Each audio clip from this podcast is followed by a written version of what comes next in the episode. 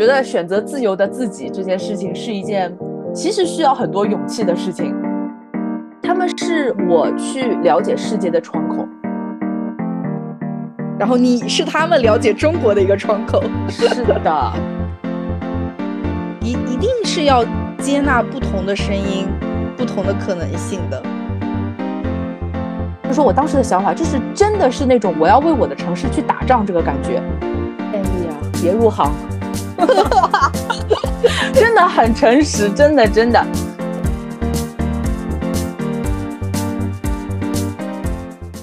Hello，大家好，这里是再说一个，也是新一期的看看别人在干什么。我们在第四期的时候对话了陈杰，他是一位在泰国一边当中文老师一边读研的朋友。我们了解了他在泰国当中文老师的经历。也鼓励我们人生有更多的可能性，去世界各地走一走、看一看。那我们本次将会会对话一位在国内当中文老师的查理老师，他也是另外一档播客节目《世界门外汉》的主播。首先，让我们欢迎查理老师自我介绍一下。Hello，大家好，我是查理。呃，我也是世界门外汉的主播，大家可以去我那边听一听。对对对对，呃，我是在现在人在上海，是一个怎么说呢，半全职的中文老师。因为我是自由职业，然后中文老师这个职业目前来说可能不是特别的稳定。之后我们会聊到这些内容嘛？但是。呃，主要的工作是中文老师，还有很多小小的兼职，所以我是半全职的中文老师。好的，好的，好的，那就呃，先首先想跟聊一下，就是你关于工作方面的，就是你的职业是对外汉语教师，对吧？然后就想问一下，你一开始是以什么样的契机选择这份工作呢？这份工作不是我选他，其实就是他选我。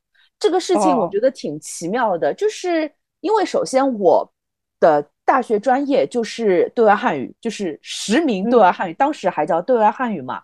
嗯，当时其实大学呃高中选择专业的时候，我没有任何的想法，我只是知道我的语文很好，英语很好，只是就是语言很好。但是呢，你说高三学生能有什么特别清楚的未来规划？我估计是没有的。然后呢？当时填志愿的时候，因为嗯，我当时的成绩，老师都说可能将将够，就是考一个还不错的二本吧。考一本可能不太行，所以呢，一本那一档我就随便填。然后那个时候我妈妈看志愿书，她就说：“哎，你看上海师范大学这个专业还蛮不错的，你要不要就填一填？反正你也考不上。”然后我就说：“哦，好，那就填一填吧。”然后我就填了。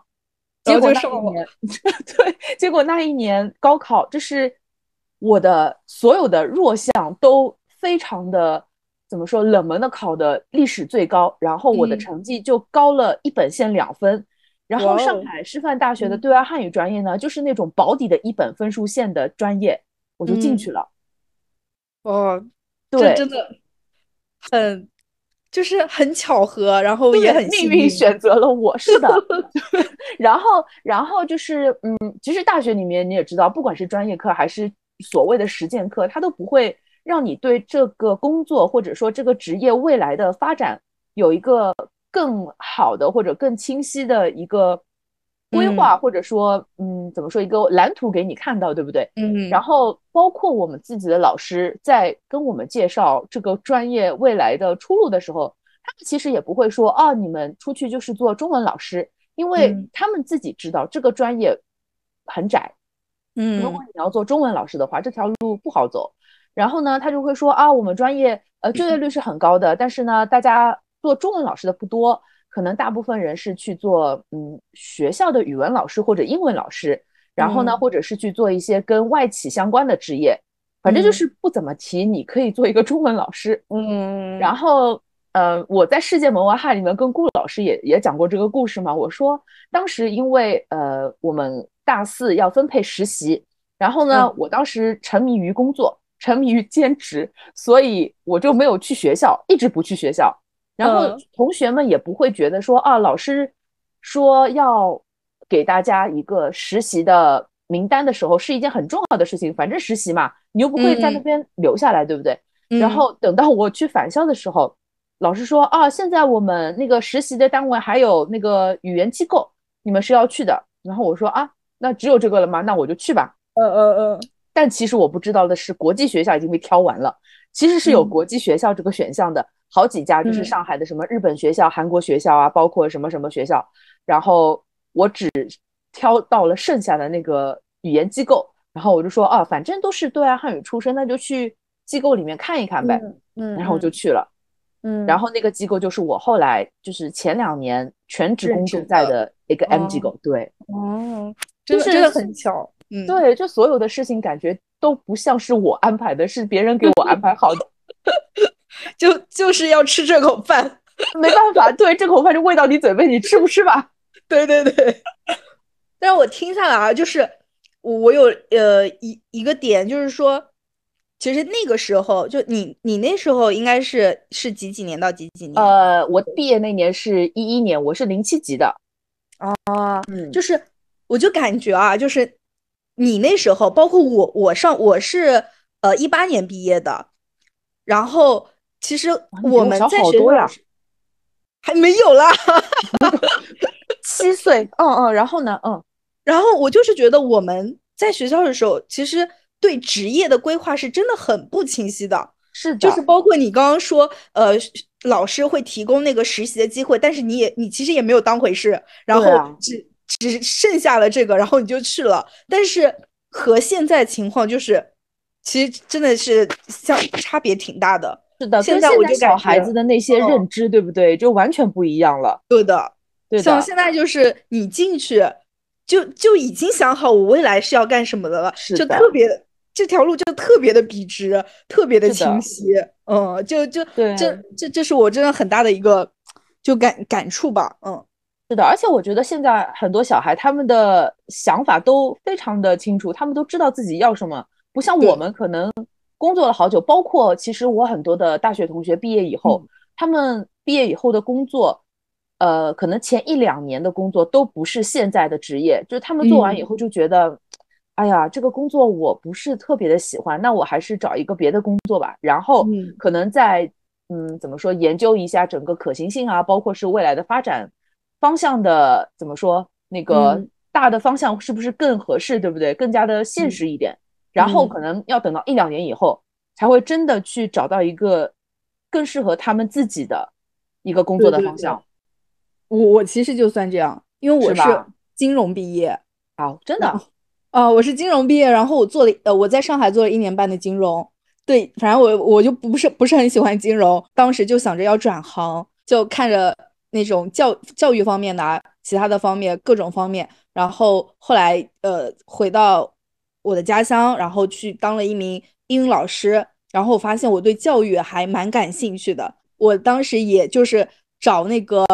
就是对外汉语嘛，中文教师啊什么的，然后我就听到了你们的播客，对，很巧，我们是播客认识的网友，对，我们是播客认识的网友，然后现在就感觉他们的小孩，嗯，现在就是大学生，第一他们也不不想试错，就这个成本就很高，是的，第二就是，呃。今年夏天的时候，就有一个大学生，他现在才大二还大三，反正就到我们这边来实习。反正他的就理想很清楚，我就是也以后要当公务员。我就觉得啊，怎么会这样子？我们当时，我记得我当时在大学的时候，就是很多人就是从体制内开始辞职，然后就开始就是媒体上开始宣扬什么外企啊，然后包括自己创业啊这种种种的好处。然后现在呃，媒体上看到的一些很多的讯息都是求稳定啊、考编啊、考公啊。就其实对，其实说实话哦，这这件事情我很可能在二零二零年以前我没有去思考过我要不要后悔选择这个职业。但是你知道，二零二零年新冠以后嘛，对我的冲击其实非常大。一个是呃，二零年的时候，武汉那边呃整个城市的封城，然后上海这边其实不算硬封，但是大家都自发留在家里，对吧？不去工作，然后。因为这样，所以我的学生们因为各种各样的原因都没有办法继续线上的课程，所以那段时间我已经体会到了，就是基本上属于没有办法，呃，维持我的收入性工作的这个状态，大概差不多一个半月。然后后来当然就是恢复了一下，然后上海就一直还挺好的嘛，然后一直到今年的三月开始到三四月份五月底，对吧？就是反正对我来说是两个半月，嗯，所以整个冲击。是非常非常大，不管是从就是政治性的啊，还是社会性的，还是我自身的心理状态状方面，包括最现实的经济上的问题，就是每一每一方面都多维度的打击冲击着我，所以我每当这个时候，我就会觉得，哦，我是不是应该想办法去找一个工作，甚至就是，而且说实话，就是我们比较现实一点，就是我现在已经三十三了。如果我按照我的这个简历，就是自由职业七八年的简历去工作的话，其实我觉得没有单位会觉得我是一个有价值的人。嗯，所以其实是不上不下的状态，可以理解，对吧？所以就是当然我也很怕去再去面对要入职场或者说要看别人脸色生活的一个日子。嗯，所以呢，呃，我就那段时间挺纠结、挺矛盾的，就是那种心理上的，嗯，怎么说，焦虑和那种很悲观的状态很很强烈。对的，对的。然后一直到对，然后一直到七月份，我终于有一个学生，他要重新开始上课，然后上完那第一节课，我就决定，OK，Let it go，就这样吧，我还是喜欢上中文课。嗯，那怎么样？就是那种。你买不来的快乐，你你买不来那种自豪成就感，就不会影响到你再去做别的决定了。如果再碰到 lockdown 或者封城的这样的情况，可能我会再回去想这些问题。可是，一旦上课了，然后享受到那个上课的快乐，我就觉得可能我就不不会想了吧。对的，对的，我我可以理解，就是因为我是去年在教育机构，然后。呃，就双减政策嘛，然后就反正就不就不能做了。然后呢，现在在政府机构。然后我是什么时候就认知到呢？是因为我们当时也是在学校里搞一场活动，然后那一场活动呢，就是是我的领导去给他们上一堂关于民族团结的一节课。嗯，我还是觉得学校的氛围真好啊，就是那种感觉，学校的氛围真好啊。我就是还是想去做这件事情。所以，我现在就是也在，就是靠这个方向去努力吧。首先，肯定先要先自己做出行动，对的。是的，哎，真的太难了。嗯，还有，其实，但是也有很多现实的、现实的因素吧。哎，就是的，很麻烦，是不能不能，因为我觉得很现实的是问题的话，就是看每个人的个人选择嘛。所以我如果现在继续选择继续留在这个行业，然后就等于是。大腿以以下都踏在这个行业里面的话，我可能就需要学会努力的去自洽这件事情。就是你选择了这个不够稳当、不够安全的行业，而且这条船其实真的不是特别的稳。嗯嗯，那就要想办法自己去解决这些问题。嗯嗯，对吧？不然的话就换一个嗯行业，或者是换一个。就就是大众或者说我们的传统概念上是稳定的出路好的那些方向，对对对。但你选择这份工作，就是证明了第一是选择了自由，第二就选择了就自己对要做的事情，这其实是真的是无比快乐的事情。对的，我觉得选择自由的自己这件事情是一件其实需要很多勇气的事情，对，因为。嗯，我怎么说？就是我身在其中嘛，因为我决定离开机构的时候，我其实自己不觉得这件事情有多了不起。但是说像顾老师也好，包括包老师，就是后来也来录过的，他现在已经完全不在这个行业里面了。他就会经常跟我说啊，他说阿钱，你知道你其实做这个选择是很勇敢的，因为做自由自由职业本来就是一件很高危的事情。特别是不是那种怎么说以项目为导向的，对不对？不是一个项目可以挣很多钱，我只是按照小时来，所以做到现在已经快十年了，就已经他觉得很不容易，嗯，真的很不容易。是的，所以继续坚持吧，加油。好的，我也觉得没事儿。是的，那你现在大概有多少个学生啊？嗯，我现在学生其实是两家小朋友和两个学生，哦，但其实还有可能两三个是他们还没有继续上课，他们现在是停滞状态。哦，就从那个封城到现在已经半年了，都还没有回来上课。嗯，在上海可是休息着，我觉得应该是他们自己生活上或者是什么上的一些嗯问题还没有让他们准备好。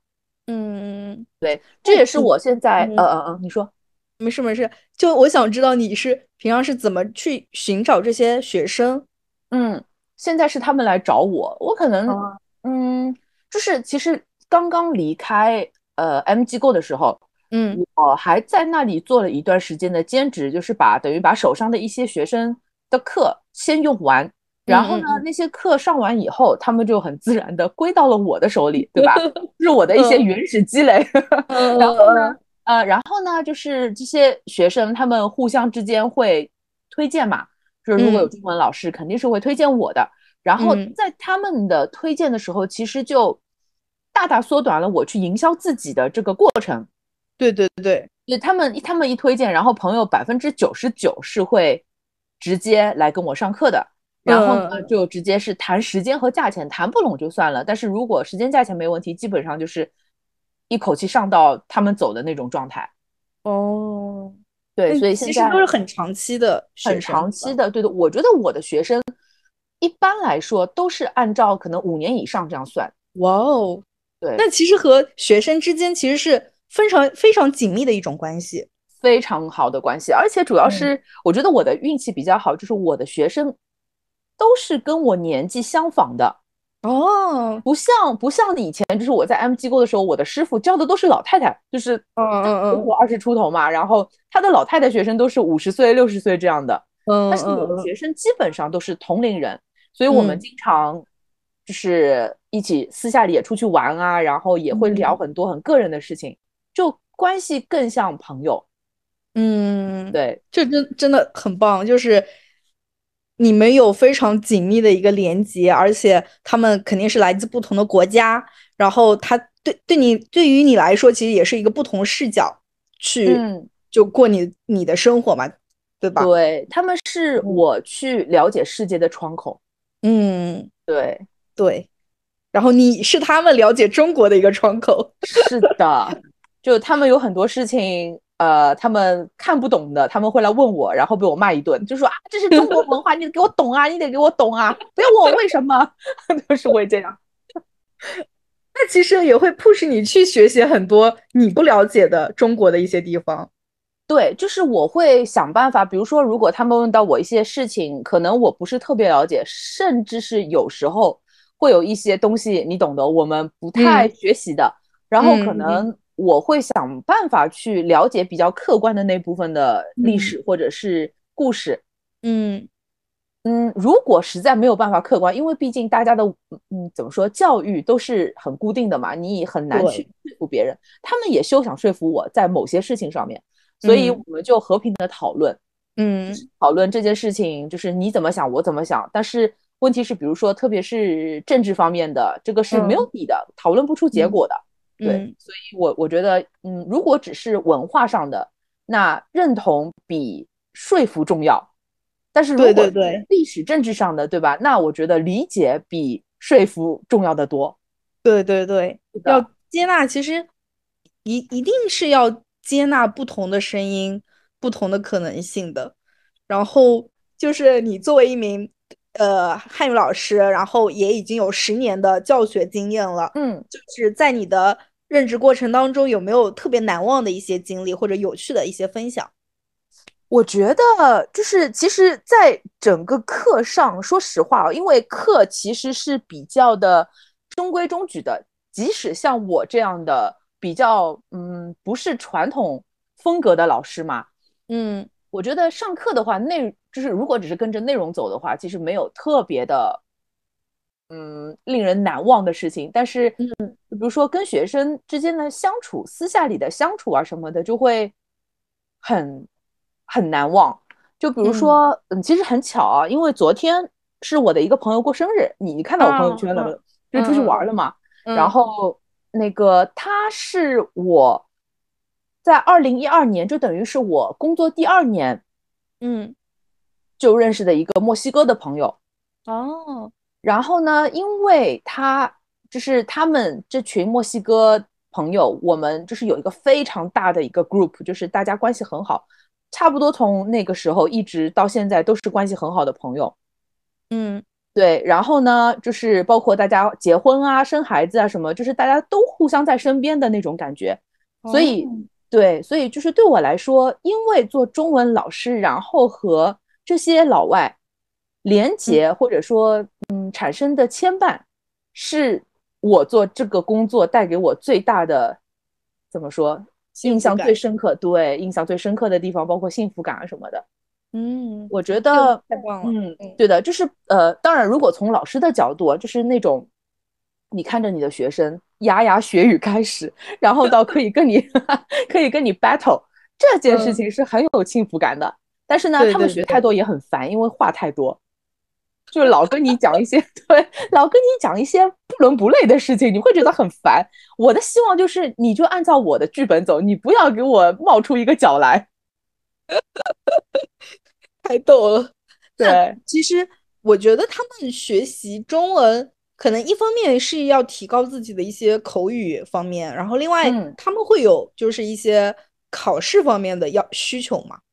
对考试方面，其实呃，这个考试方面需求最大的人，他们其实会选择去大学学习语言班，哦因为哦大学你想啊，它的课程是非常的系统性的，一天嗯比如说四个小时，甚至是全天的中文课，然后一嗯一个学期下来，他们可以学到很多东西，包括老师也会给他们制定一些针对性的考试的方方面的练习。嗯对，但是对我来说，我的学生嘛，他们要求对 HSK 啊，或者是这种语言类考试的，嗯，要求其实不多，而且即嗯使有这个要求，他们对自己的要求也不高，你明白吗？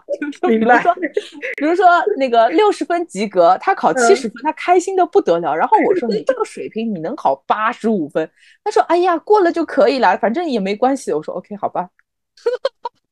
这真的是 真的一个环境的不同。对，是的，是的，所以就是我，所以我也不是那种很鸡的老师。对他们学嗯中文这件事情，你如果能够嗯表达，你如果能够嗯怎么说，达到你自己的那个目标，那我也觉得嗯可以，因为这件事情没有一个标准答案。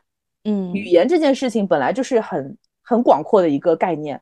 对的对的，是的，而且真的是多了一多了一种语言，你就可以看到一个多的一个世界，你就是的，成倍的世界比别人看到，嗯，是的，就我我觉得很哦，这点很有意思，就是因为我也自己会学习一些语言嘛，比如说英语当然嗯会，对吧？然后大学的嗯时候，我们第二语言是日语，然后现哦在我在自学西班牙语，然后我哦就会觉得很多的语言之间，你会发现有很多的共通点，然后可以去了解语言是怎么形成，包括一些就是它的逻辑。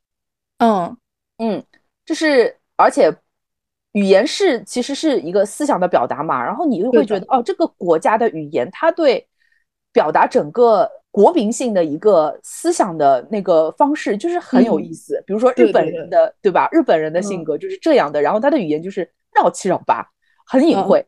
对，嗯然后比如说我现在学西班牙语，我越嗯学越觉得这个语言简直太容易了，这是大白话。哦，对，就是很其实我也有简单。想要学习西班牙语，对，就是对中国人来说，可能所有的语言都是嗯完全不同的，因为中国比较孤立嘛，这个语系，所以学习嗯其他语言都是需要一种怎么说去理解别的语言的整个系统的。然后嗯学着学着，我就觉得哦，现西班牙语真的是很容易，只是它的很多的变化跟中文完全不一样而已。嗯对，我觉得非常有意思。然后学着学着，会比如说有的时候我会突然觉得，哦，这个东西跟中文有异曲同工之妙，哎，然后就会觉得很巧，为什么两个国家离得那么远，乘呃坐飞机要十几个小时，但是它的嗯语言上的东西竟然会，就有相通的地方，对我觉得很有意思。这就就探索到了它的奇妙。是的，是的，真的很有意思，我觉得。那可以聊一下你现在是怎么学自学西班牙语的呢？嗯，现在的话就是呃，我就在用那个多邻国，多邻国啊，多邻国，嗯嗯，对。其实最早我很早以前就开始就是接触，想要去学习西班牙语，因为我不知道有一天好像是跟我的墨西哥朋友、西班牙朋友出去玩，我就突然觉得哇，这个语言好好听哦！我不知道为什么，我就觉得好好听，然后我就想学，但是当时可能就没有恒心嘛，就没有好好的学到一个让我自己去享受主动学习的那个状态。就最早的那个，你知道有一个语言学习软件叫 Rosetta Stone。这个我还不知道，这个是我也用过，很古早，对，很古早的一个软件，就是它当时是那种 CD，那个就是中盘，你知道吗？将装在那个 Windows 系统里面，然后你就可以跟着它学的。嗯，然后呢，后来就出现了多邻国，多邻国当年还没有进中国嘛，就叫多邻国，还没有叫多邻国，然后我就已经开始学了，就是一点点学，一点点学，然后嗯，一直到今年，其实才在风控期间。有时间嘛，就开始认真的去每天学一点，学一点。嗯，现在可能已经连续了一百七十几天，快一百八十，半年多。哦，那现在大概是一个什么样的状态？就是现在的状态，按照中文水平的话，可能就是 HSK 的前前半段吧，就是那种房间里有两个桌子，桌子上有一个苹果这样的状态。但其实真的真的很奇妙，就感觉自己在。搭积木，搭建一个自己的一个系统，对吧？是的，对的，就是我在学习的时候，我也会把自己带入到我学生的那个状态，因为其实我已经忘了学习语言以后，你到什么程度，你会怎么说？你脑子里面那个翻译器会关掉，它就会自动出现，对吧？然后我现在在学西班牙语，然后我就特别是昨天我跟他们吃饭，他们就嗯有意无意就会讲西班牙语嘛，互相之间。然后我就发现，曾经我可能只听得懂一句话里面啊，可能只听得懂一两个关键词，而且是那种脏话的，可能是。然后，然后昨天我竟然能够在关键词里提取到可能更多百分之四五十的对词组，甚至整句话我都能听懂。嗯，那我这感感觉真的很奇妙，很棒，非常好。对。然后，然后那个他们也会问我啊，我们刚刚说什么？你听懂了吗？然后我就说啊，我听懂一点点，大概是说了什么什么什么。他们说哇，你现在西班牙语真的越来越好。我说对，很努力嘛，努力学习这是有结果的，真的真的是这样子。嗯，那你大概每天都会学多久啊？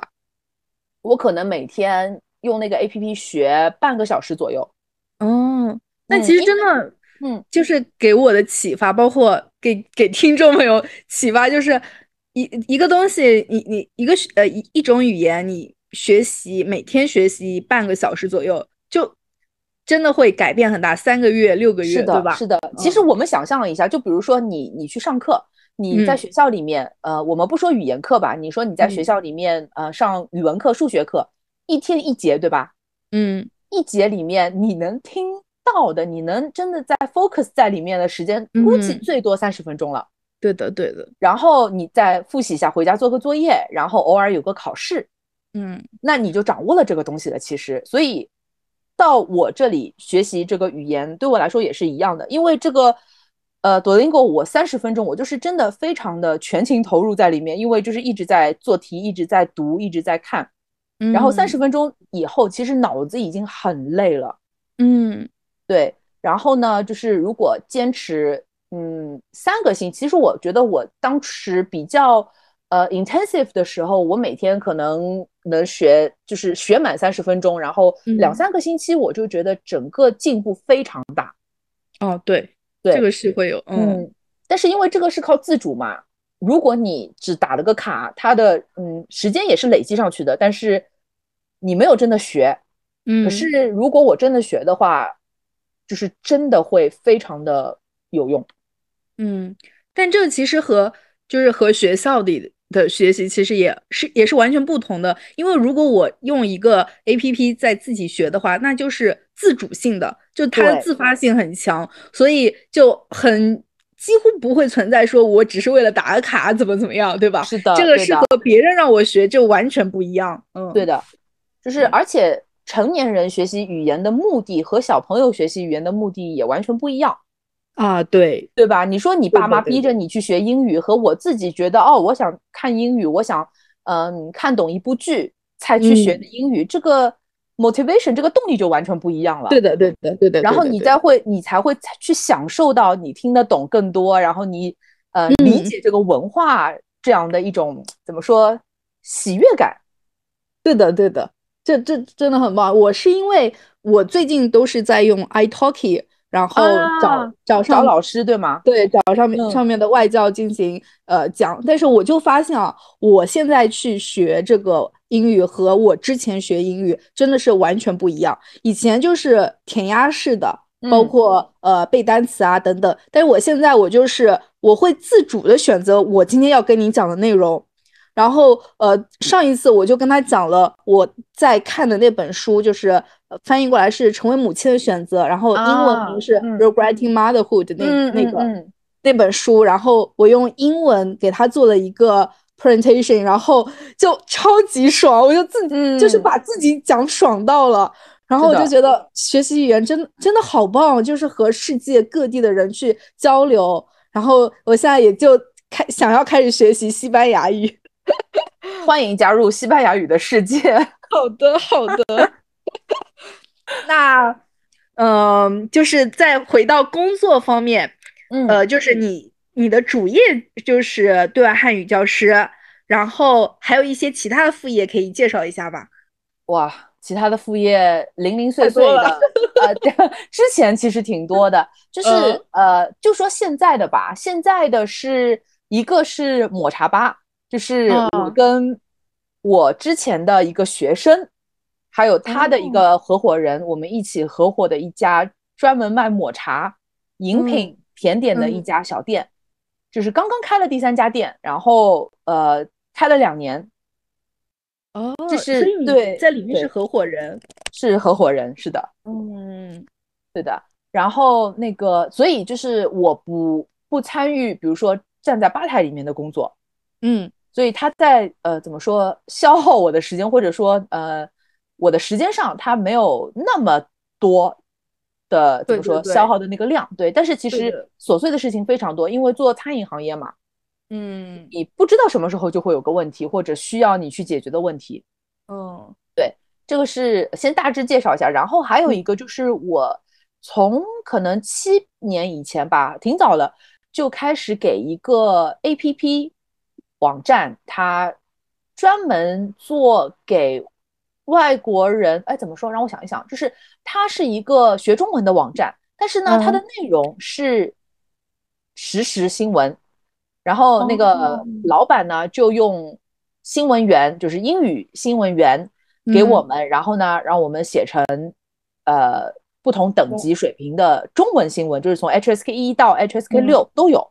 所以呢，呃，我在里面就是会写一些新闻和嗯做它的音频，就是听听新闻的音频。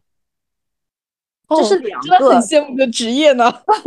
这是两个我现在还在做的副业，就是之前还有更多，但是因为就是总要来来走走嘛，那些后来就嗯不做了。对，然后主嗯业还是上课。而且你的副业其实也很多样性，一个是写新闻，然后另外一个是餐饮方面的，对，很酷。那餐饮方面，包括之前就是今年的那个上海，嗯，呃，就呃疫情的影响对你影响大吗？餐饮这边我们也是就跟着他关了三个多月嘛，因为上海的堂食是六月底才开的，嗯对吧？就呃大家呃正常是六月头解封，但是我们六月底才能堂食。虽然我们嗯当时两家店都没有，就是我们的客人都不是堂食派的，但是大家都不愿意出来。其实当时就是可能因为刚刚解封，然后都不是特别怎么说，心里还有一种担忧。对对对对嗯对，不太稳定，包括可嗯能大家的经济上也都有损失嘛，所以可能消费不是不是特别的积极，所以嗯当时还蛮影响蛮大的。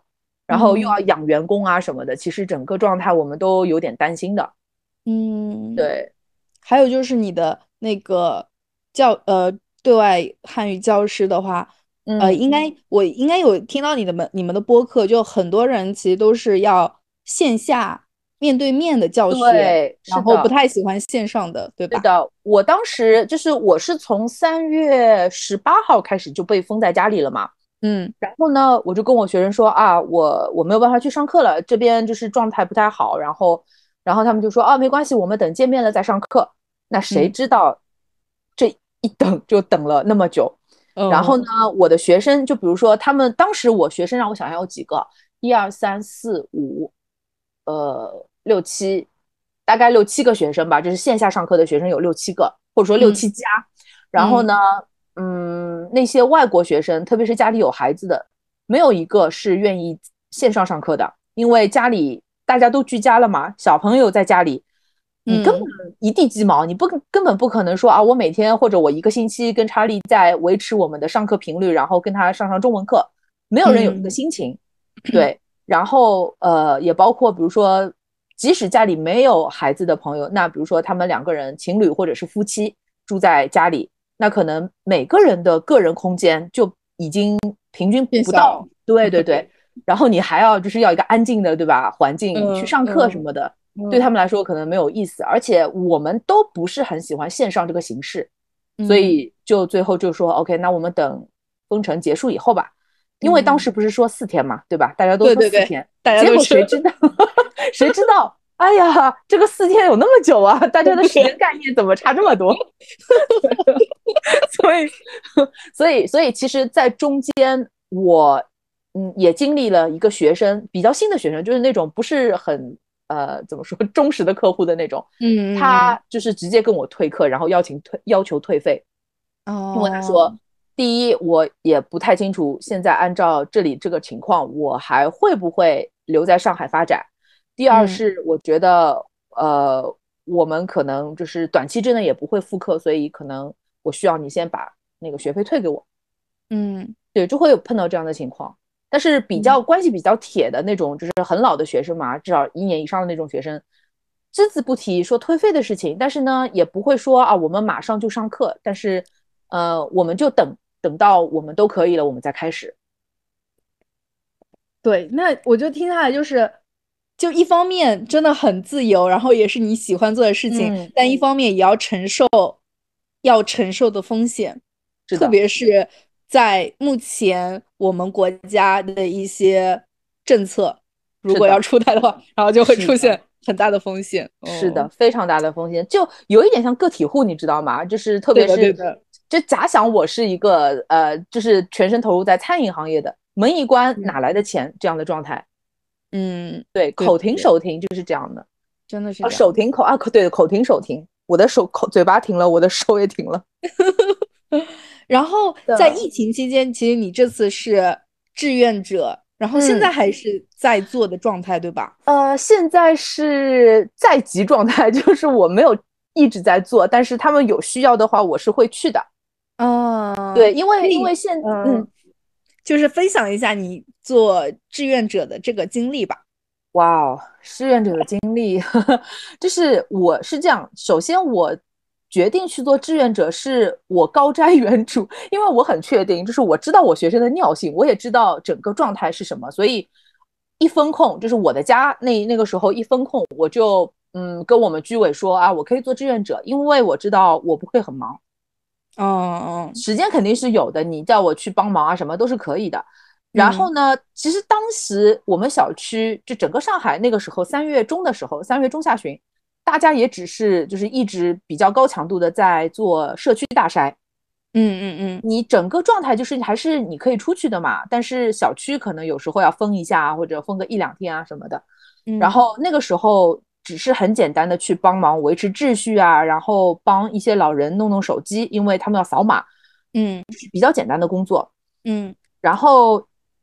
就封了嘛，封了之后呢，大家对吧？没东西吃，然后有这个问题，有那个问题，所以就后来就是呃，从可能居委那里拿到物资之后，比如说发物资啊，或者是这个那个呀，就会比如说帮忙搬搬物资啊，有时候还会帮小区里送送快递，因为他们不能出门，居家嘛，然后我们就 骑着我们那个小小区的一一个小摩托，然后我们就去送快递去了。嗯，呃，后后来对，然嗯。后就是到了嗯解封的时候，然后就是变成常态化核酸嘛，嗯。然后我就去学了一下怎么捅核酸，做 核酸怎么做核酸采样，然后然后那个我就我就后后期，因为我呃我们现在小区里面就有一个核酸亭，而且小嗯。区里面核酸亭的工作人员通通都是我们的志愿者阿姨，哦，退休的阿姨，就是不，当然不是说他们有时间，就是他们，嗯嗯，相对我来说是比较愿意去做的。但是呢，呃，有一段时间，因为我早上不是每天上课的，所以我一三五去上课，二四呢，我就早上去核酸亭捅两个小时，哦，对，持续了可能也好几两三个月了吧。现在是就十月，对，一两个一一两个月，三个月不到。嗯然后有时候小区大筛，医生后来都不来了，因为我们小区就是志愿者都很给力，就是已经很专业了整个队伍，所以就嗯志愿者自己捅大筛。对，现在是这个状态。就其实我之前也做过很多其他活动的志愿者啊，嗯然后呃，然后我们当时就当当时上海很严重的时候，因为我是做我们这边是和上海是非常近的，嗯，然后我们也也被连坐了是吧？对对对对对，然后当时也有呃，就是那些村里面，然后会请那些志愿者，但是呢，我们当时是会给他们补贴，嗯，然后我就这可能是敏感问题，然后不愿意讲嗯没关系啊，嗯嗯嗯就是说我。想知道，呃，志愿者一方面肯定是有心理的满足感，就是我帮助了别人，就对于我来说是这样子，就是我帮嗯助了别人，我觉我觉得别人就是呃获得了我的帮助，我是很开心的，这是第一点。呃，第二点，呃，像其他像当时的那些志愿者，可能他会有一些补贴。这是对他们来说，呃，另外一种开心的一个事情。然后我想知道，对于你来说，你可以坚持那么久，成为呃当一名志愿者的原因是什么？有没有什么就需要分享的？嗯，我觉得一个刚开始可能对我来说，就是我也常常会说，就是我很喜欢去体验体验很多事情，我想嗯嗯嗯做很多事情。所以当有这个机会或者说这个呃机遇的时候吧，我就觉得 OK，既然在家自怨自艾，不如就是出去帮帮忙。然后呢，我就去了，而且我很确定，其实像我们这样的年纪的人肯定是有用的，就算不出脑力，出体力也比叔叔阿姨们厉害，对吧？嗯，所以就是一个是当时，说实话，我当时的感觉，或者说我当时的想法，就是真的是那种我要为我的城市去打仗这个感觉，因为当时真的太严重了。嗯，嗯，我我的楼，我不知道你有没有看到我当时发的微博，哦我看到小洋楼，状态，我的天呐，对啊，就是到最后，我们我们整幢楼呃总综合起来，百百分之七十的居民是阳过了。嗯嗯，这个这个概率简直就是我们小区的人都对我们这幢楼刮目相看，你知道吗？就说你们三好真的是太厉害了，怎么能有那么多人去过方舱？然后就是因为那么严重，然后呢，你会觉得整个状态是我活到现在三十几年从来没有见到过的一个那种战时状态，没有硝烟的战争的战时状态。嗯嗯嗯，把这个就各种物资短缺呀、或者是大家心理问题呀、什么的，就是很严重。然后我去做，第一方面是满足我自己对嗯体验各种不同的，不是职业吧，就是说体验不同的事情的一个呃好奇心。嗯嗯嗯，很简单，就是我觉得我对这件事情很好奇，我想试一下。然后做着做着，后来就是比如说啊，我可能在我听到第一个爷爷或者奶奶跟我说：“哎呀，小钱，谢谢你。”之后，我就觉得，嗯，这件事情的意义就出来了。对，对他，他的感谢，他的他觉得你辛苦，是一件让你觉得很自豪、很骄傲的事情。包括你会觉得，就是大家都命都悬在这至至少是我们这一个小区这条船上，嗯嗯嗯，对吧？然后呢对，嗯，然后后来就是慢慢变成了，因为一直就是往居委跑啊什么的，然后也是，呃，在当时，因为你也知道，基层和居民之间几乎已经是有一点对立的状态的，因为嗯。大家都不容易嘛，对，互相不理解，真的是，所以，所以我就当时因为也一直跑居委啊，也比较理解整个情况，嗯，然后我就会觉得我自己是很撕裂的一个状态，因为作为居民，我对整件事情所有的事情我都是不理解加不满意。但是我作为志愿者，我又看到了是居委什么都做不了，他们只能等，真的是。然后我就会觉得，嗯，我也有这个能力的话，那我也可以帮一下居委，而不是说帮我们居民，因为我帮了居委，那居民受益的就是居民。嗯，对的，对吧？所以就是后来就变成了一种，嗯，怎么说，有一点像，呃，献爱心这样的感觉吧。就是，对我把我把这样的态度，就是呃，做到我不去求回报，然后呢，我可以帮助到大家，就觉得还很好。然后到最后一段时间，好，我已经忘了是封控后还是呃解封后还是解封前，解封末那段时间。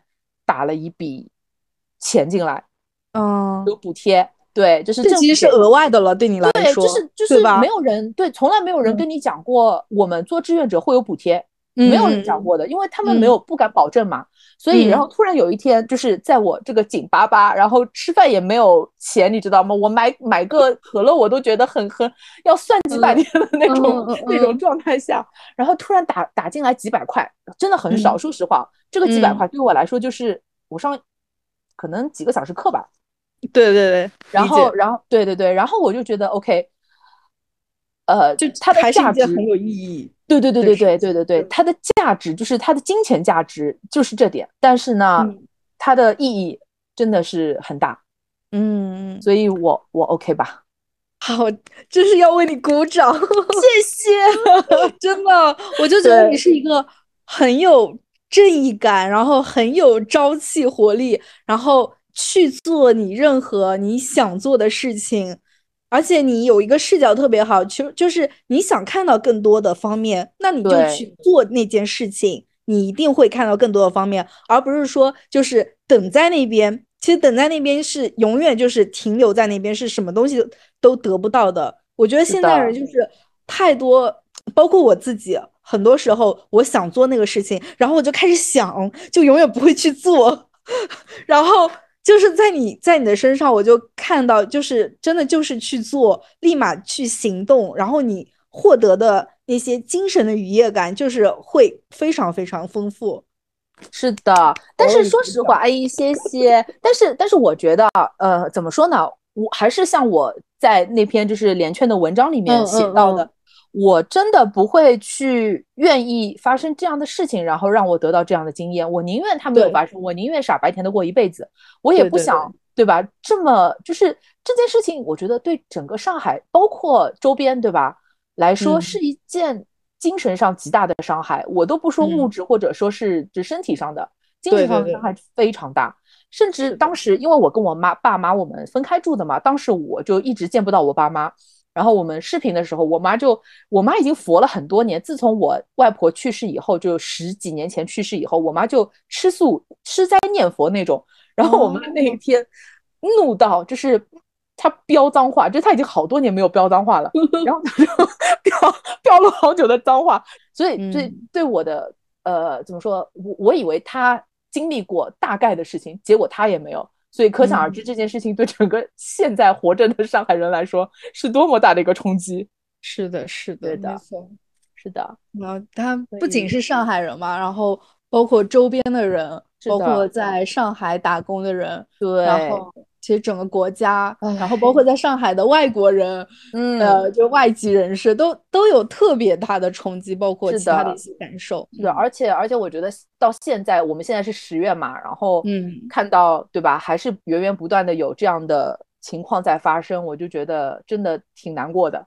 对，然后想问问你，呃，以后有没有其他的一些打算，未来的一些打算呢？嗯，嗯，我觉得就是我不知道这件事情发生的可能性有多高，但是因为我现在学西班牙语嘛，当然我不是无缘无故去学西班牙语，对吧？嗯嗯嗯。呃，我其实是想，呃，在合适的时间有合适的机会，我可能想要搬到西语国家去生活。我首选的是想要去西班牙。嗯，对，因为我觉得，嗯，从我可能二十五岁开始，就是我。脑子长好了，然后我 工作 工作了两三年以后，我认识了这么多外国人，嗯，然后我确定我非常喜欢呃融合一点的文化。嗯我非常喜欢跟外国人接触，我也非嗯常喜欢外国的文化、外国的饮食、外国的巴拉巴拉巴拉。呃，嗯然后一直到我后来就是周游了很多地方，因为去嗯参加各个朋友的婚礼，然后我去了很多地方、很多国家。嗯，我觉得可能我需要的是一段在国外生活的经历。我可能嗯不会说我要移民，因为我觉得没有必要。我父母在上海，我的家在上海，嗯，可是我很需要一段证明我，嗯，对这个这样的生活的向往的一个证据，就是我嗯可以在一个别的国家生活，然后建立一个完全不同的生活圈，做可能不一样的事情。因为我现在的逻辑是这样，因为我在上海，我不需要有很多的，比如说政策上的妥协，对不对？我在上海，我嗯自由职业，我不需要一个公司来管我都没问题，因为我是中国公民。嗯可是如果到了国外，我就要想办法去合法合理的去留在那个地方，找到一个嗯工作，那可能就不是我自己像现在这么自由了。嗯嗯然后甚至可能不是我想要做的工作，可能只是为了比如说签证啊，或者是居留啊，去嗯去做的一些事情。但嗯是我现在就给我一个比较怎么说，呃，心理准备吧，就是你要去别的地方玩游戏，那就要尊重当地的游戏规则。对对对，对的，所以就是我，嗯，怎么说呢？因为毕竟我也不是那种就是说走就走的那种家底的人嘛，嗯嗯嗯所以可能现在慢慢准备语言，然后慢慢看一下。包括其实现在，比如说你看北那个啊，那个俄罗斯的那个管道刚刚炸了，对吧？今年冬天啊就不对对对可能去了，冷死了，明年夏天再说吧。对，然后现在也在就是慢慢的在研究那边的深呃深研究生的一些一些项啊目，对，因为我想去西班牙，想看一下教育或者是语言学方面的东西。嗯可以非常好。是的，然后 还有就是，我是觉得，就无论这件事情，呃，就像你说的，就无论这件事情有没有做成，或者嗯到底有没有做最后想做的那件事情，但是你在做最后那件事情的时候，你现在在开始准备语言，就已经开始又在学习一些新的东西。其实这个过程，整个过程就又是呃可以吸收非常多的东西，而且自己学习到很多。是的，我觉得，嗯，学习这件事情是真的很很珍贵。嗯你有，嗯，能够保持自己学习的那个能力、那个动力，嗯非嗯常的重要。嗯，而且你其实，呃，因为现在，呃，好像就是孔子学院也越来越多了，嗯，还有就是呃，外国人去学习中文，其实也是确实是一个趋势吧。应该比你之前刚刚毕业的时候，应该现在应该人是更多的，所以。嗯嗯，去，所以其实你就是你的那个职业道路还是非常非常广阔的，就但是也有可能去做其他的一些事情，包括像很多人要要润出去嘛，然后就可能转码啊什么的，但嗯，就是还是在学习新的东西，这点就是非常快乐的了。是的，我觉得，我觉得，嗯，比如说那些润出去的人，他们的目的可能不是为了去体验，对吧？就是对对对，和我一样的，完全一样的目的。我不是润，我只是去体验一下，放心，我不回来的，就是这种感觉。就是我觉嗯得，嗯，怎么说呢？就是呃，现在反正我觉得这件事情现在开始打算，永远比我永远不打算好，对吧？就是对种一棵对对树嘛，现在总比永远不种开始好嘛。对对对对对是，的，太棒了。然后，那最后就想问问你，对即将进入这个行业，或者现在在学呃对外汉语这个专业的人，有没有什么呃建议？嗯或者一些小。tips 可以给出？嗯嗯嗯，哎，建议啊，别入行，真的很诚实，真的真的，我觉得，比如说啊，比如说你刚刚提到的孔子学院嘛，我我觉得很有嗯意思啊，就这件事情就刚刚发生前几天吧，就是嗯我之前在一个课上，就我去年学了一个课程，然后呢，我在嗯这个课程上面认识了一个同学，这个妹子是一个空姐。然后空姐嘛，现在没工作，对吧？飞国际嗯航班的没有工作，所以呢，她就呃，她就靠呃，就是哎不了，她怎么说？她就是嗯，趁这段时间考了一个同济大学的国际中文教育的研究生，在职研究生。嗯嗯嗯。然后呢，正好我们在那个课上认识了，我就我他就知道我是中文老师，然后就加了微信，然后我们就聊一聊。哦，前两天我突然看到他发朋友圈，他人在佛罗伦萨，然后我说嗯，我说怎么跑到佛罗伦萨去了？他说啊，我们学院就是跟佛罗伦萨有一个合作的孔院，然后他去那边工作，就是应呃派出去就是孔子学院的项目嘛。然后我瞬间我就哇，超级羡慕，你知道吗？因为嗯，这是其实相对来说，对所有的可能呃本专业的学生来说是最稳妥的一条可以出国去教中文的方法。嗯呃，而且怎么说？因为孔子学院它。会保证你的很基本的一些生活需求，所以他是呃，这个妹子跟我说，他们学校就是在一个教堂里面，然后呢包吃包住，但是工资可能就嗯比较低，嗯嗯嗯。可是对于如果你是呃研究生，就是正常的那种全职研究生，可能就二十三四岁嘛，那你去那里去感受一下异国文化啊什么的，我觉得是一个很好的机会。对对对，这条路值得，嗯，对对对，值得的。这条路是我觉得可能对所有的本专业学生来说最稳妥、最不会错的一条路。只是很有可能大部分人留不下来，嗯，因为他们还是会回来。对对对对对，还是会回来。所以如果有就是比如说留在留任的那种想法的话，可能我觉得要再了解一下当地的市场啊什么的，嗯。肯定还是要学习更多，对吧？是的，是的。然后还有就是，嗯，说实话，你刚才说，呃，怎么说学中文这个事情可能越来越受欢迎啊？我跟顾老师，我们都对现在这个状态持比较不太乐观的态度。哦，对，因为首先是我们的州少了，对不对？州都跑了，对对，在这 在这边的外国人真的是肉眼可见的少了。嗯，就我昨天还跟我的一个西班牙朋友开玩笑，我说现在在上海的这帮外国人都是人精，在上海已经不知道磨磨练了多久了，太了解整个城市的运作了，对吧？所以呃，来新的人这件事情，短期内不会像曾经那样那么源源不断，对的。而且而且外国人嘛，就是说实话，他们可能也会考虑到。嗯，中国这边的政策对他们来说是不是友好？他们来了走是不是方便？再回来是不是便宜？因为现在的机票真的有点高不可攀。嗯，呃，所以很多人可能他们就会不考虑这段时间来，就是就是要过几年。对对，就是圆不开的基础上，嗯，然后现存的那些又溜了很多。嗯。嗯，就不管是什么原因嘛，对吧？就是不管是这个原因那个原因，反正真的走了很多。我的我的朋友，就我身边的朋友，这段时间走了可能五六个了。哦，很多，真的很多。嗯，所以我觉得，就是短期内国内的整个市场可能不会很好。呃，国外的市场呢，对我来说是这样的。我觉得最近几年，可能中国跟国外的关系上。会有一定的影响，对对对对。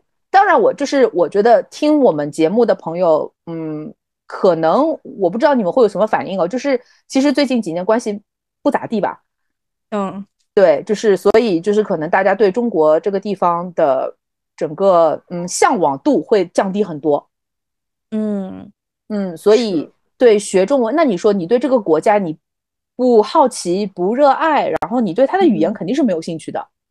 对对对，然后为了工作，对的，然后为了工作，非要学中文的那些人，其实量也不会太大。对的，这这倒是真的。嗯，所以整个市场挺挺小的。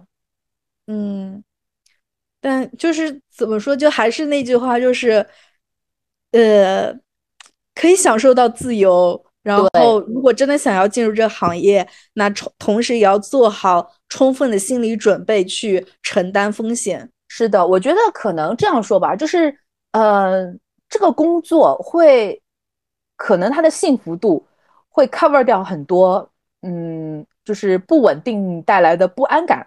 嗯，说实话，他的收入不差。呃，比如说包，就是我吧，如果是去，如果是去机构里面做的话，嗯，那当然可能没有那么好，因为机构毕竟他还要自己赚钱嘛，对吧？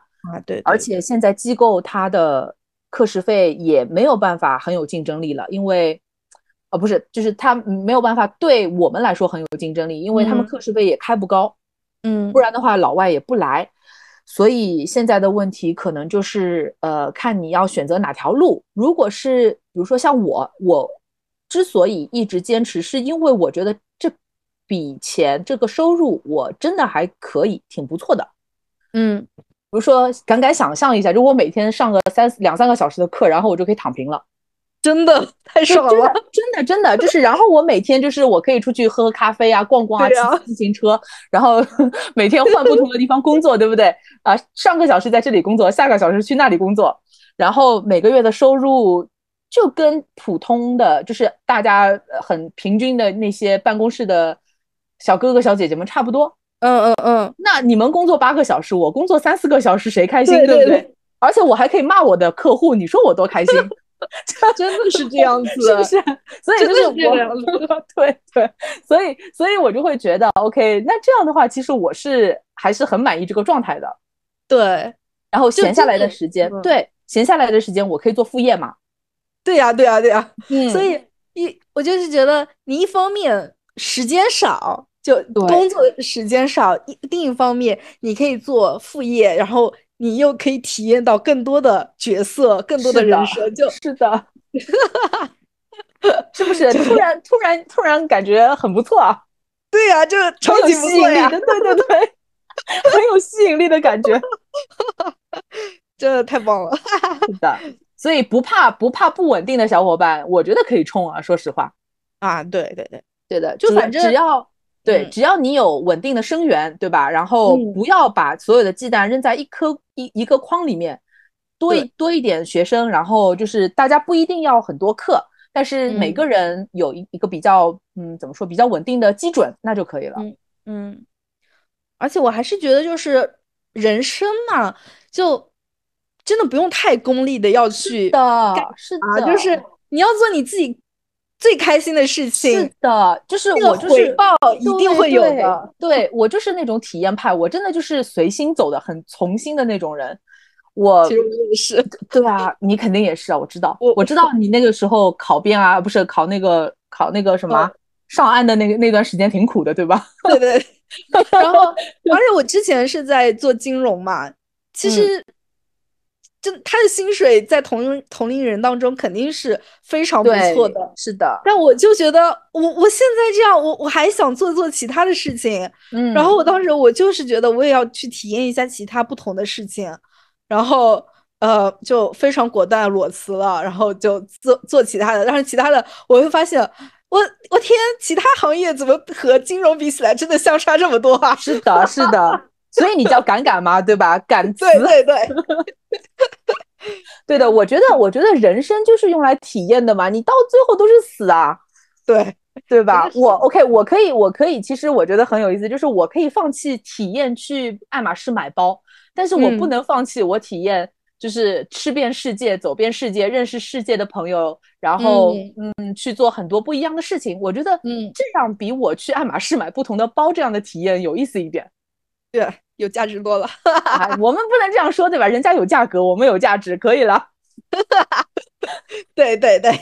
那最后啊，你可以分享一下你最近在读的书，或者是一些影视的分享吗？嗯，最近我在读的是莫言的《生死疲劳》。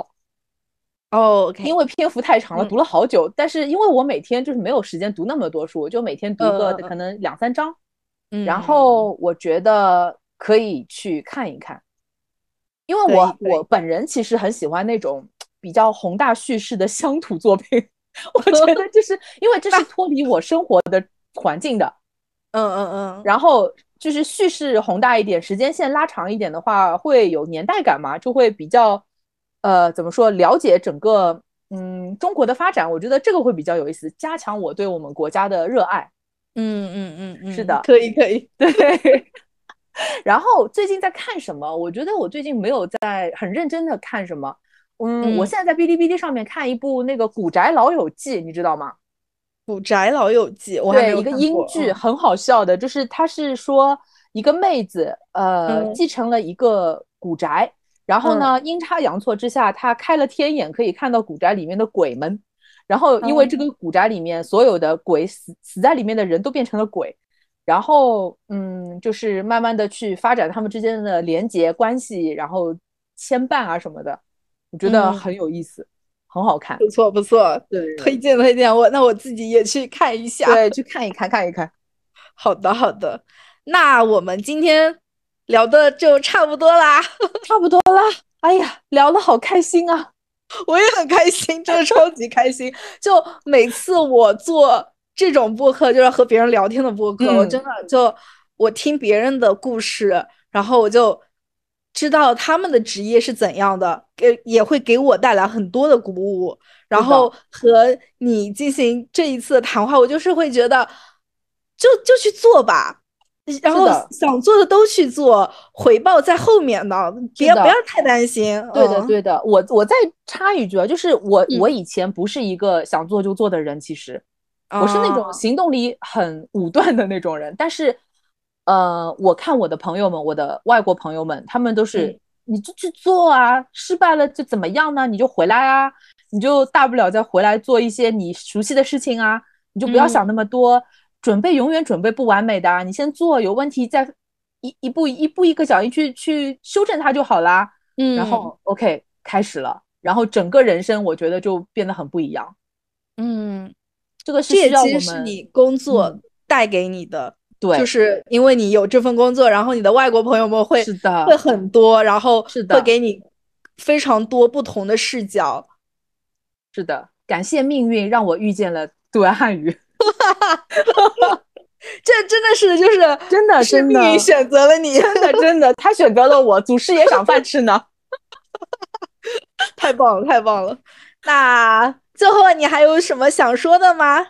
嗯，最后还有什么想说的吗？就是开心一点吧，我们现在都不容易。对，开心一点吧。然后希望你以后就是要去西语国家生活这件事情也可以成真。然后你的播客，嗯，世界门外汉。要继续更新哦，一定会更新的，放心。这里在催更，听众在催更，在线催更。好的，我一定会 的。然后，希望我们的听众朋友们，如果对对外汉语感兴趣，也可以去听《世界门外汉》，然后呃，也可以听一下这期播客，然后可能对你的职业发展也有其他的一些启发。如果喜欢我们的播客，可以订阅我们的频道，并且我们可以在小宇宙、汽水、苹果播客、Spotify 都可以收听。那这期节目就这样了，拜拜，拜拜。好，希望我们都开心一点吧，做自己想做的事情，做自由的自己。没错。那行，那我们今天的录制就结束啦，拜拜。拜拜，拜拜，查理，拜拜，刚刚太棒了，真超开心，是不是很爽？超开心，超爽。